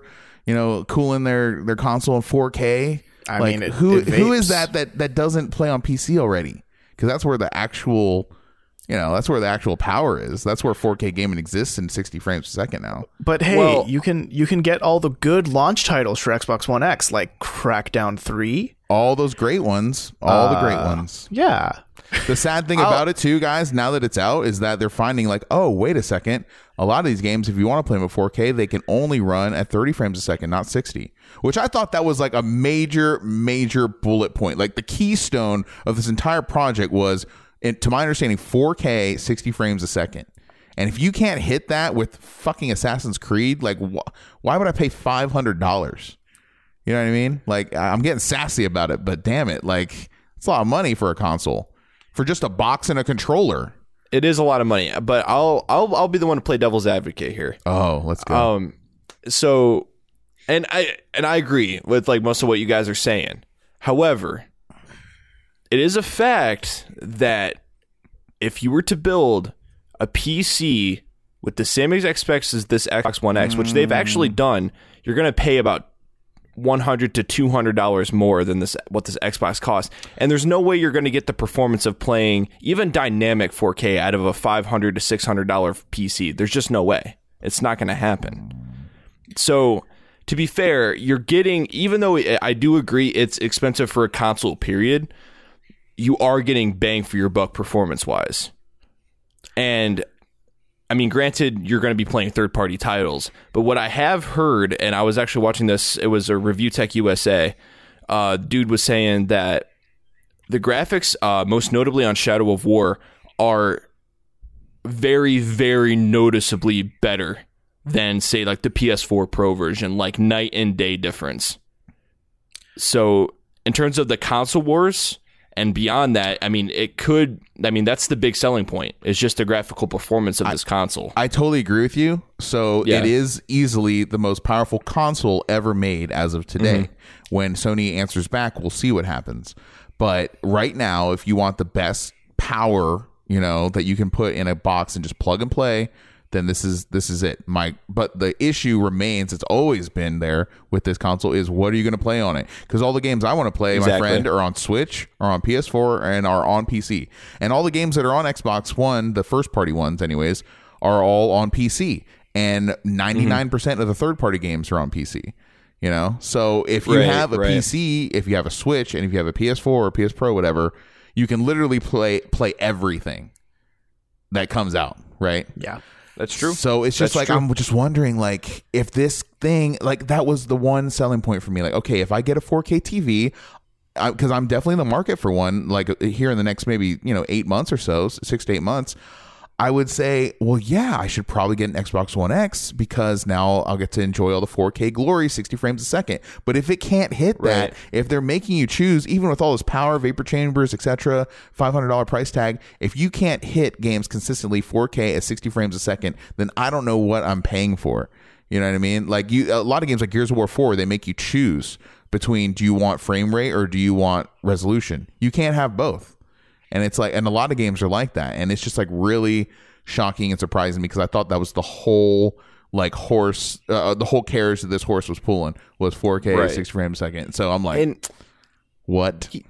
yeah, I mean, you're right, and it's and it is it's a, and it's an expensive console. It's an expensive console, but um, I, I mean, at the same time, it, it is an argument of like who is it for, right? Because it's it's a very niche thing. It's like you're gonna have to do like some sort of trade off. It's the same idea as the PS4 Pro, but it's more powerful, and it's the people that don't necessarily want to go to the PC route. So it's a very specific group of people that they're aiming for. Yeah, I, but remember, I remember those days. but yeah, but like the, I mean, you can't deny the you know, the amount of bang for your buck that you get, you know, because if you want some sort of set top box, you know, to play in your living room per se, and you don't want to, you know, build a whole PC and put it out there and deal with all that, then this is a good option to have, I would say, especially since it includes a, a U, you know, a UHD Blu-ray player. Let me ask It you. does have an, let, you let- let me ask you this real quick. So, in four years, correct me if I'm wrong, but in four years, Microsoft has put out three different consoles. Okay, you have the Xbox One, the Xbox Mm-hmm. One S. Terrible name, by the way, to name this one the Xbox One X. Now, how many grandparents Yes, are gonna or grandkids are gonna be, uh, you know, disappointed when they open up their Xbox One S for Christmas? And they're like, no, Right. grandma, I said Oh, the it's gonna X. happen. Ah. It's gonna like, happen. Oh, this one was only half the price. It's okay. No. Yeah, I got it on sale. No, grandma. So, you know, that's definitely going to happen. I can't wait for those videos on YouTube to get published. But does it make sense for the most loyal Microsoft fanboys out there to buy f- three consoles totaling what? Like roughly a thousand, over a thousand dollars? Over a thousand dollars. Like be like thirteen hundred dollars in four years. Like, my friend, you should have just bought a PC at that point. You know what I mean? Even one even one that's like pre made already. You know, so ooh, it's a hard ask for the hardest core Xbox fans to spend Yeah. another five hundred dollars for no games, by the way, that are out this year. Look, I'll Besides well, Forza Seven, I guess. Yeah. So the way I see it is like th- this is the argument I've always said about justifying why I own a PS4. When I was in the market, like back in what 2014 or so, right, to like buy a PS4 or like an Xbox One, the thing that lured me to the PS4 was knowing that like all these cool exclusives are on the horizon. And that's Yeah. still true to this day. You know, Yeah. like I can only play Spider Man on the PS4. I can't play it on the Xbox One X. Yeah. And I, I again, that's just where Microsoft's issue lies, unfortunately. Yeah, maybe Yeah, this is games. not really. Oh, go ahead, Colin. You're gonna say. No, yeah, I was just gonna say that's what it ultimately comes down to is is Right. the games, which it makes the group of people that this Xbox One X is aiming for even more niche, and it, it's just I don't know, it, I don't. I don't know. We're just at a very weird place in the console market right now, aren't we? But like we're just it's just Yeah. a really weird place because I mean, for all we know, we could be getting a PS5 in the next 2 to 3 years. Yeah, So- absolutely. This is the end of a normal kind of console cycle that we've come to know. And now it's going to be iterative. And I can't imagine one of these major uh, publishers or one of these major developers to release a uh, platform holders platform holders. Dang, I can't talk.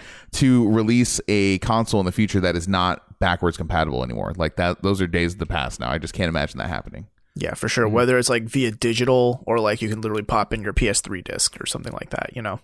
God, Yeah. that would be great. Yeah. Yeah. But the the bow on this cake right here is that if Xbox One had the Xbox One X had the console exclusive games to back up this power, then we wouldn't be having this discussion anymore right now. We, Oh, yeah, we'd yeah, be talking agreed. like, oh man, how am I going to save up the money to get one? All these badass games are out now. It's the only place I can play them, but that's not the case. Yeah. Software is what drives it for me. Uh, so let's start. talk let's stop talking about the two console titans and let's talk about a third console titan here. So Nintendo launched a direct yesterday all about Xenoblade Chronicles Dose. I'm torn because I want to know, but I don't want to know because I think I just want to get the game, but yeah, I kind of want to know if it's any good. So the direct did make me want the game more. More so than I have ever wanted it, probably. Really? Uh, it's probably turned me into like maybe a day one customer, maybe. Really, going as far as day one. I was planning on getting a day one myself, actually, but Yeah. I was too digital. so the thing with this direct, do you remember back in September when they had that direct and like our response to the Xenoblade part was like, that's cool, but like, wow, that's a lot of information. Like, why would you tell on to us the next that? game? Yeah, it was like droning on. I was like, you are unselling me this game. Move on to the next thing. And they Yeah, just kept going right. on and on and on. That was 16 minutes of this. That's what this direct was. Just 16 minutes of like, here's the name of every character in the game. I'm like, excuse me, uh, don't give their me that. lineage and their hometown and their Well, birthday it and their wa- it was astrological just- sign. It was just names. It was like basically, you know, a quick cuts of like each character saying something like motivational or like why I'm doing this or whatever. And then they had a lot of like this is what it's like to run around and explore the world and this is what you can find in the world. And then this is what it's like to be in combat and this is how you unleash fusion combos and then mega combos and then ah. super fusion mega combos and like ah. it's like cool. So now hmm. I know how to play a game that I don't own yet. So Uh, that's for fun. another month. Yeah. Let me Yeah. ask you. I have two questions, hmm. and that's all I need to know. Is this a role playing game of the Japanese variety? I yeah. Yeah, yes. one hundred percent. Yes. Okay. Monolith Soft is a Japanese developer. Question number two: Is this directly? Would you say that it he- borrows heavily, or is exactly the same as Xenoblade Chronicles One? No. Uh, I'm a little combat, limited. The combat system, I should say. Okay, so what I'm seeing, keep in mind, I only played like maybe three hours of Xenoblade Chronicles because I played it on the 3DS, and I was like, this Hmm. is garbage. Um, What? not not the game, but like playing it on a 3DS was garbage. Like literally Oh, 15 frames a second. Uh, oh, you didn't have the new 3DS, or did you? No, I did. It just Oh, Yeah, I thought it it, was, was- better on that one. oh no, it was bad. Oh, anyway, bad. I also I just didn't kind of like that system where it's like scroll through your abilities one at a time by using the D-pad. I felt like that was a little clunky and like bad. Uh, in this game, what it is is your character can equip three blades. Like if you guys remember Pyra from the trailer, she's a blade, and there are like others like her, so it's kind of like a Pokemon system in a way. So you equip three blades who each have three abilities, and you can switch between those three blades on the fly in the middle of combat. And then your face buttons are mapped to their abilities. So like you can auto attack someone, and then like you can press B to like unleash an ability or Y to unleash another ability. So instead of like scrolling through your abilities one at a time, it's like more immediate. is the screen like absolutely inundated with like data and overlays and meters just like xenoblade chronicles x was you look like you have like an excel spreadsheet on every corner of your screen as you're playing the game Kind of, yeah. uh Yeah, I. I mean, I, I kind of knew know what I'm getting into with this game, so I'm pretty open to like basically relearning how the game plays. Um, but I do I will say it's it's very intimidating walking into just about any game and you have a very very cluttered interface. yes You know what I mean? It, Oh, yeah. it's, but I, I kind of have a theory, and I mean, you guys, you guys can call bullshit on me, but here's here's my theory and why I think that they're going so in depth with this game is because I think, I mean, they're just trying. I mean, I, okay, this obvious statement is probably obvious, but they're trying really hard to push this game, What? right? what are you so saying? like so like and in that i think what they're trying to do is they're trying to almost do a service for jrpgs as a genre because jrpgs haven't really been crazy mainstream since Final Fantasy don't know, the- Seven. yeah, but yeah, making it more complex PlayStation is 1 not gonna make it more mainstream my main worry here is that Right. xenoblade oh gosh the first one xenoblade chronicles, right that was the magic one that was the one that was really great for me and like really captured my imagination really made me think wow this is like a treasure of a game Xenoblade Chronicles X, not so much. They upped the the uh, intensity, the complexity, and they kind of scaled it back on the story. And that's not what I'm looking for. And I'm not looking for a game where you have to play 90 hours before you can even get in your mech, which is what that game is. Like that's crazy to me. Yeah, this And is I feel- more a sequel to Xenoblade One than X, if that helps. Oh, well, you're Yes. saying the things I need to hear. That's exactly what I'm worried about. Yeah. Okay, so if this is more in line with the first game, then then my interest is still intact. Okay, good. Right. So what I was getting at though is I think I, I and I'm trying I'm trying to play I'm trying to be Nintendo right now. I'm try I'm trying to think in their mindset. I'm I'm thinking that what they're going for is they're trying to give a decent amount of information about this game to help people understand exactly what it is. Maybe applying to like younger people that are kind of intimidated by these ki- kinds of games, or maybe they don't have much experience with these kind of games. Because the younger generation, I would assume, especially the younger kids that are playing lots of Madden and Call of Duty or whatever, or even the kids that are like younger Nintendo kids that are into Mario and things like that, but are ready to jump into something a little bit more complicated maybe you know this is a good them telling people like hey this is how this game works and you know we want to kind of warm you up to this game and get you interested Yeah. and maybe get more people you know into this genre It's for new players because I think the fans of the series already are on board. So I definitely agree with you. It's for, Right. it's Yeah, for people that are new to the series, new to the genre. Exactly. Yeah. as someone who didn't play much of Xenoblade as well, but I've played a hella JRPGs. Like watching that, for me, it was like really easy to pick up the systems and get like, oh, what's I get it, I get what's going on. I like, I'll admit, yeah, if I were to buy the game and I jump right into it, I would feel no hesitation to like understand the systems probably, which I guess is a good thing. But hmm. The average consumer is not going to watch a 16 minute advertisement. no, but but So- it's no, it's definitely for enthusiasts. It's yes. important to note, though, that all things considered, this is probably the best chance that this series, entire series, has at some form of financial success with the Switch market uh, being as hot as it is right now. And you know it's going to get that push on the on the eShop. But if you think back, you had to like special pre-order the first game at GameStop only to get it, and then it was like rare as shit, and it took forever for them to put it out uh, in digital form. Um, but so that was a very um, small market and then they released what the sequel on wii u like in the throw in the death throes when the console was basically out the door no one gave a shit about it anymore so now this is the time where the series can actually like get hot and we'll see what happens Yeah, I agree. I'm excited to see where this goes. I think it'll be. I mean, it'll be a great JRPG to have on the Switch, probably, and it'll probably be And one I'm of the re- biggest ones to play. And I'm really Um, ha- sad the special edition is sold out right now. I, I want to get the UK one, but we'll see. dude Nah. no set yourself free get the digital version call yeah, it a I'm, day I'm getting the digital version probably.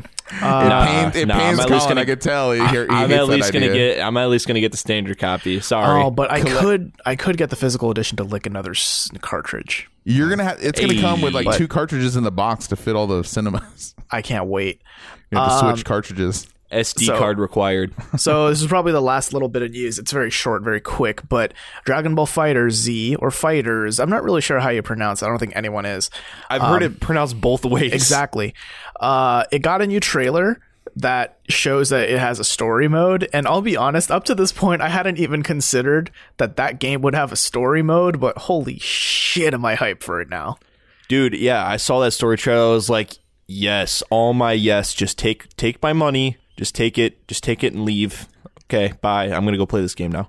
Yeah, I know. Uh, Jack isn't much of a Dragon Ball fan here, and he probably thinks we're a bunch of nerds who have shit taste. Oh, sorry. Yeah, Great. bunch of fucking Perfect. weeaboos. Um, but no, I was. I thought what might happen is they just do what every Dragon Ball game does. It's like now you fight Vegeta, and then you fight Frieza, and here's Cell, and here's what happened in the Boo arc. You know, just like basically retelling the whole story. But Right. uh, it's looking like it's going to be something very different and very cool and very fun. Right. It's it's kind of following the uh, the trend of Xenoverse where they're going to come up with a complete original story, which is awesome. Yeah. You know, Um, sorry to throw a wrench in the works here, but every time you say Vegeta, I think of like a Choco Taco dessert at Taco Bell or something like that. That's what it sounds like it is. Hi, can I have a Fa- deluxe like a Vegeta, fajita? please? Oh, I would Fajita, love the Vegeta. ninety, yeah, the ninety nine cent Vegeta, please. Thank you. Very Can I have a Yeah. Vegeta? Yo, Um, so Whoa, yeah, th- I mean, that's this more just than a looks, dollar, dude. like dude the more i see about this game though the more i'm sold on it especially now that uh after hearing sean Schemmel and chris sabat you know the voices of goku and vegeta talk about it and how hyped they are for it because they've seen you know the game they've worked with the game um and it's just it's so cool that we're in a time where we get to play a game like this basically you know w- wishes do come true is I, I guess is what i'm getting at yeah, you know it only took thirty years. it only took 30 years yeah I, I, I might be trolling a little bit with this question, but it is sort of a serious question at the same time. Is there any overlap between the Dragon Ball Z community and the Brony community? Tell the No. truth. Tell the Uh, truth. I'm maybe to a degree but yeah, to a degree, in the same way that there's probably an overlap between Taco Bell consumers and Knicks fans. So okay, whatever. Fine. So, Robert, Okay. while we're while we're on the the uh, topic of Dragon Ball, Uh-oh. I have to tell you a fun fact that I learned after watching this hurry interview with Chris up. Sabat Okay. on GBZ. Let us it's really talk. it's very very quick. Say it. Um, so do you remember in Dragon Ball Z when Vegeta, after he comes to Earth, right? He's hanging out on Earth and he like is staying with Bulma, but it's like before they're technically a, a thing, before they're shipped. Sure, sure. So do you know when they're kind of like all hanging out and uh, they're getting ready to like train or whatever, and Vegeta's wearing the pink shirt with the yellow pants? Yeah, this is not quick, by the way, but Okay, go on. so think about it. Fast forward forty Who's it? seconds, everybody. Yeah, who who is who's the only who's the only other person that stayed at Bulma's house before this? Yamcha. So, whose clothes do you think those are? Ah, cute. Okay. Fun. I don't get it at all, and we lost our whole audience. Okay, There thank you to is. the three Probably. people still on our show. We appreciate you very Hey, much. there are more Dragon Ball fans than three people. There are four. Dude, Uh, Dragon so- Ball Z is only- two of them yeah. are hosting the show. That's the It's problem. true. So Damn let's, it! It's the biggest anime of all time. Nah, maybe. Uh, let's. We're done. We're done with the news. We're done. Let's move on done. to our question of the week. And I'm going to throw it over to Jack, who has some weird, fun little game that he hasn't told us about that I'm very scared for. Gentlemen, are you ready to play this game I have? Ready as I'll never be. Okay. It's time to play the game. So, throughout history in video game consoles and also in the movie industry, industry and uh, interestingly enough, when there's a big project that people don't want the public to know about yet, they oftentimes give it a code name. Star Wars, the original, was uh, called Blue Harvest. Uh, Matrix Reloaded, uh, the set, the sequel to the Matrix was The Burly Man. Uh, and then video consoles as well have been given code names. So we are going to test and expose your knowledge of video game console codename history, gentlemen. Ooh, And I this have- is- I do okay. not I like like this. this. And I have I like 10 this. code names that I will say in a sequential order, and you're going to write down what console was is correlated to this code name. Do you understand the rules? Yep. Yeah. Okay. Yep. Here we go. Number one, Project Natal. I can repeat it and I can spell it for you, but that's all I'm going to say. Project Natal. This is video game hardware. Yep. Tell me when you're ready to go. Ready? Yep. Okay. Number two, the katana. Sure. Okay. Okay. Number three, and you got your answers written down, Colin? Yes. Yes. Okay, yes. number three. This one I did not know until today. The Nitro. Man, maybe I know less of these than I thought. Shit. Hardware? That's all of these are hardware? This is hardware. Okay. Meaning it can be Nitro. anything video game hardware related. Okay? Anything. Ooh. I don't This is the Nitro. Tell me when you're ready to go. Yep. And you're not Googling this, right? Nope. know. Okay. This one here I knew, but I forgot until today as well. The NGP. NGP. And I'll give you a hint because you both look lost. It stands for Next Generation Portable. Yep. Yep. Okay. Number five, Stella. Tell me when you're ready. Yep. Uh, you don't look like you're doing a lot of writing over there, Colin. Are you okay? I'm thinking. okay. Are you with? Are you? Are you caught up? Yeah. Yeah. Okay, so that's Stella. Number six, Revolution. Yep. Okay. Damn. Okay. If Robert gets this and you don't get this, Colin, I'll be surprised on number uh, six. Yeah. I, I feel like Robert has me beat right now. Okay, number seven. no, number seven, Durango. Excuse like D U R A N G O. D U R A N G O. Durango. God, isn't that like a car model? Come on, guys. Durango. You are going to kick yourselves. if You don't get this. Not not to be confused with Rango, that uh, Gecko Johnny Depp movie, Beautiful. which which I saw in theaters, which is a good movie. All right. All right, number eight, Dural. Spell it. Dural. D U R A L. Delta Uniform Romeo Alpha Lima. Uh huh. Wow. Dural. That's So Epidural. I will tell you totally. You know, at the end of this, I'll tell you the ones I knew and the ones I didn't know. Um. Okay. Orbis.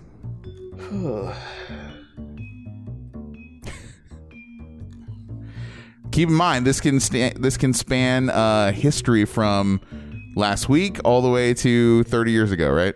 Yep. Okay. And then finally, number 10, Project Reality. Which console was codenamed, or not, which video game hardware was codenamed Project Reality, gentlemen? Yeah. I f- Yep. I did bad. Cool. Yep. Cool. Mm-hmm. Okay. All right. All right. Now We're keeping score now. Keep your own scores here. Oh, dumb. Okay. Okay. Number and one. we're gonna see, and we're gonna expose you Oh God. on a podcast. okay. So number one, Project Natal. What did you put, Robert? Xbox. Xbox. Okay. What did you put, Colin? Xbox Kinect. Xbox Kinect is the correct answer. You were so close. Cool. Yep, you were so close. Project Milo. Anyone? Project Natal was the Kinect. Okay. Uh, number two, Katana. Uh, go ahead, Colin. You first. Uh, man, this is just a guess. The Nvidia, the Nvidia Shield. I you? put down the Saturn. Oh, Katana is the Saturn. What? wow. But there is What? some yes. What? But, but there is some contention that I would have accepted uh, another Sega console as well. What? But there is contention between code words here, So Okay, look, that's can I just- answer. Can I just say that there's one code word you say later on where I was like, oh no, this one's probably the Saturn. Wait, was it? Weren't they gonna name it uh the Sega Jupiter or some shit? Uh, let me see here. The Jupiter is that that would have been acceptable too. Like there's contention, right? There's fog in that era, so I would have accepted multiple. For the purpose of this contest today, I'm accepting Katana for Saturn. So good job. You got a point, Robert. Number three. Okay. Number three, the Nitro. What did you have, Robert? The Genesis. Okay. Colin? I put the 360. I don't know why. I don't. I don't feel like that's right. No one got close. And you know what? I didn't know this either until today. This is the first one in the list I didn't know. That's the N- Nintendo DS is the Nitro. Huh. Oh, never no heard shit. that in my life. Did you guys ever hear that before? Because I never heard that. No. Nope. Yeah. Okay. Okay. Number four, the NGP, Next Generation Portable, but mainly the NGP. What did you have, Colin? I put DS for this one, so obviously that's not right. Put the DS. What did you put? So for me, off the cuff, I just wrote Neon Genesis P Evangelion. What? Um, it's an anime that's just you just said NGP, but then I thought about it PSP. So close. The Vita guys. Oh, the that's so Vita stupid. was oh, the NGP. my god! I, I knew I'd heard that one before. and I know it was definitely in like it was definitely in the news as the NGP for a year at least before the Vita. So I forgot all about that, but but that's true. So no one got that one. Nope. Okay, so right now it's tied. Each one of you have one point each. Uh, number five, Stella. What did you have, Robert? The PlayStation. Okay, just threw a shot in the dark there. I can see. yep. Colin, um, Stella. PS2. Nope. I don't know. Got to go way back for this one, guys. Atari Twenty Six Hundred. Oh, I shit. remember playing my Atari when I was younger. was the Stella. Okay, and I never knew that one either. All right, Revolution. What did you have, Colin? Dreamcast. Number six. Huh. What'd you have? Tree Robert. 60. Expo, Xbox 360. No, guys. The Revolution was the Wii. Project Revolution was the Wii. No points. Okay. Okay. um, like, and I remember it being called that because I was at that E3 again in 2005. So I remember before the Wii name was released, they were calling it the Project Revolution. So, uh, Durango number seven. What did you have, Robert? Yeah, no, shot in the dark here. PS2. Okay, go ahead, Colin. Oh, I Durango. Durango. Durango. Oh, You have it PS One. PS One. no, guys, it was the Xbox One. Very recent times. Durango was the Xbox One. That's One. where I heard that. I don't even remember hearing that. I remember that. I do remember I it as well. that. Yeah, I remember that as because well. I watched the initial, uh, the initial stream where they announced it. Yeah, I, I left Project Scorpio out of here because that's just too easy, right? Right. Um. Okay. So number eight, the Dural. What did you have, Robert? I put the PS Vita for this one, so Okay. What are you calling? the Dural. Dural. PS2. No, it's the Dreamcast, guys. Dural Damn is the it. last boss in Virtua Fighter 2, if you remember, if you ever played that game. no. That's a good fighting game. Uh, since you're getting into fighting games now, Robert, you might want to check it out. But Dural is the Chrome uh, last final boss with the powers and moves of all the characters put together. All right. Uh, so number nine, we'll go to Colin. Orbis, what did you have? Uh, the TurboGrafx 16. Solid guess. Solid guess. What about you, Robert? This one is the one I also put Saturn on because Orbit. Mm, Orbis was actually the PS4. No believe it or not. Yeah. I was that close. No, no, you weren't. okay, number 10, and we'll go to Robert. Project Reality. What is the Project Reality? What is that code name for? HTC Vive. Oh, jeez. Okay. Project Reality. It, go ahead, Colin. Virtual Boy. Okay, the answer is uh, so. Both your answers make total sense. Project Reality, but the truth is so so much more tragic and depressing. They actually had the fucking balls to call pro- the the N64 Project Reality. Wow. That's what they were hoping to achieve with the N64 was reality. I remember So- when I played the N64 and I thought Pikachu was right there in my living room. Didn't the Switch or didn't the um didn't it go SNES and then Virtual Boy and then N64? Isn't that what happened? Correct. Yeah. Correct. That so wow. Who what were they smoking there at Nintendo? Trying to keep those cartridges alive, I guess. So, uh we are tied at 1 to 1. We both all of you guys suck. Yeah, Yeah. I mean, Hey. I'm not a video game collector in any way, shape, or form. This you have like, an out. You have an out. All the shame goes to Colin. Yo, yeah, it's more so on me. All, dude, all I know is about the N64 that it had a working title, which was the Mega 64, because it was in, uh, it was in um, Killer Instinct for the SNES. Like, uh, this game will, you know, look for this game on the Mega 64. You the know, two the two that I never recognized, I never would have gotten right were the Nitro for the DS and Stella for Atari Twenty Six Hundred. The other ones I or like deep in my memory, I don't know how I would have performed though someone just said the word and I had to write it down. But I at least have heard of those words before, so who knows? But you guys got one each, so that's uh, something. And mine was a wild fucking guess. yeah, yours is totally random. Yeah. yeah, like I like Katana to Sega Saturn. You don't make a connection there. Yeah. So so yeah, and, and, No, there's all the nothing. people screaming on the internet now. I understand that also Jupiter was Sega Saturn. I also understand that sometimes Katana was referred to to the Dreamcast. So that's why you know it was a it was a broad thing there, and it's still somewhat yeah, I disputed. see. I so knew, I don't knew email about me Jupiter. that. I knew about the Sega Jupiter. Come on, cut me some slack. Yeah. and the Mega 64. yeah. So Wow. So wait, I guessed on one that could have had two right answers. yeah, yeah. That's the only one I got The right. Dreamcast has a bunch. It has white belt, katana, guppy, black belt, shark, and dural. Those are all something used at some point in time for Dreamcast in different parts of the world. So that one had a bunch.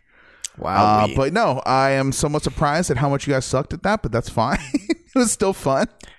I guess maybe It fun was a for good you. time. But it was yeah. a good time. I, I enjoyed it. Uh, so that should do it for us here on the Tiny Disc podcast.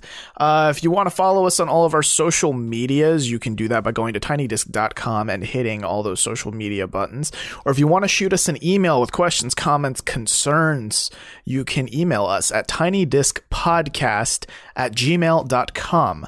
Uh, if you enjoyed what you heard, feel free to leave us an iTunes review. That really help us out. And also tell a friend. You know, if you think they'd be interested in what three jackasses on the internet have to say, let them know. Uh, yeah. So where can we find you guys on the internet? Colin and Mono on Twitter, aka Boo Boo underscore underscore five five. J A C C E. Wait, I can't even do my Twitter. At J A C C E P E D A, Mr. Cepeda, if you're nasty. I'd like to point out your Twitter is also literally your name. you just stumbled spelling your own. I just forgot the at. I just forgot the at. We're good. I don't. I don't do the Twitters very much. So Okay, fair enough. Uh, you can find me at Pinoptimist, P I N O P T I M I S T. Now that Twitter's getting 280 characters, we will probably still not tweet that much more. is that But official? That's official. Yes, like I have it is happening.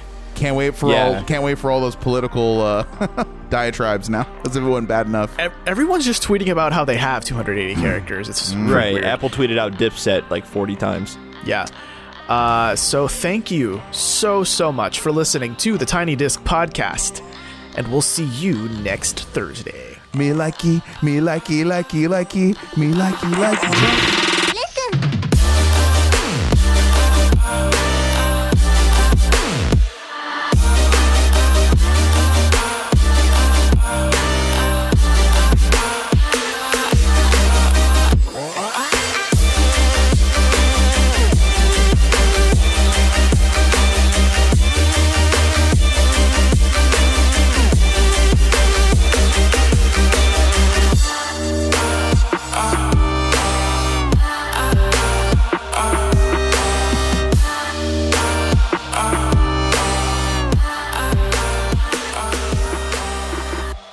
Know, there was a time when I thought codename was the coolest word in the dictionary, and I was actually planning on naming my very first band Codename Evil Domination because those were the three words I could think of that were the coolest.